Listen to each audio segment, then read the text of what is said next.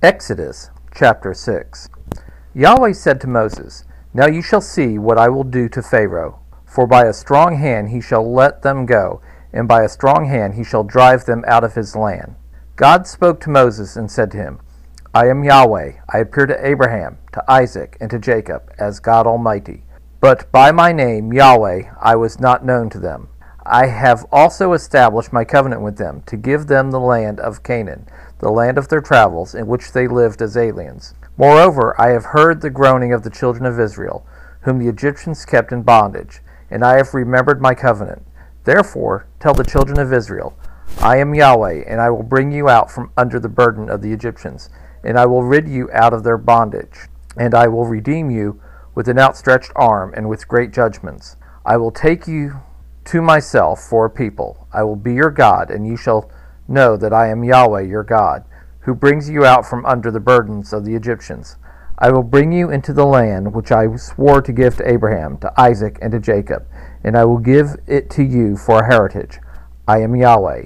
Moses spoke so that the children of Israel, but they didn't listen to Moses for anguish of spirit and for cruel bondage. Yahweh spoke to Moses, saying, Go in, speak to Pharaoh, king of Egypt, that he let the children of Israel go out of his land.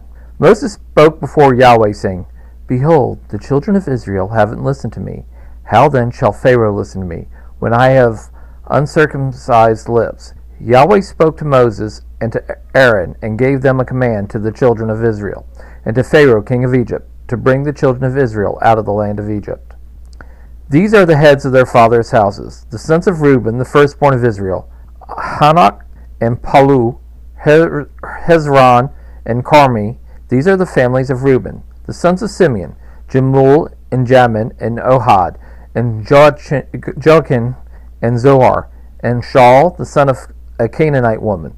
These are the families of Simeon. These are the names of the sons of Levi according to their generations Gershon and Kohath and Merari and the years of the life of Levi were 137 years. The sons of Gershon, Libni and Shimei, according to their families. The sons of Kohath, Amram and Izhar, and Hebron and Uzziel. And the years of the life of Kohath were 133 years. The sons of Merari, Mahali and Mushi. These are the families of the Levites according to their generations. Amram took Jochebed, his father's sister, to himself as wife, and she bore him Aaron and Moses. The years of the life of Amram were 137 years. The sons of Izhar, Korah, and Nepheg, and Zichri. The sons of Uzziel, Mishael, Elzaphan, and Sithri. Aaron took Elisheba, the daughter of Amminadab, the sister of Nahshon, as his wife and she bore him Nadab, and Abihu, Eleazar, and Ithamar. The sons of Korah, Assir, Elkanah, and Abiasaph. These are the families of the Korahites. Eleazar, Aaron's son, took one of the daughters of Putiel as his wife, and she bore him Phinehas. These are the heads of the fathers' houses of the Levites according to their families. These are that Aaron and Moses to whom Yahweh said, Bring out the children of Israel from the land of Egypt according to their armies. These are those who spoke to Pharaoh king of Egypt, to bring out the children of Israel from Egypt. These are that Moses and Aaron. On the, the day when Yahweh spoke to Moses in the land of Egypt, Yahweh said to Moses, I am Yahweh. Tell Pharaoh king of Egypt all that I tell you.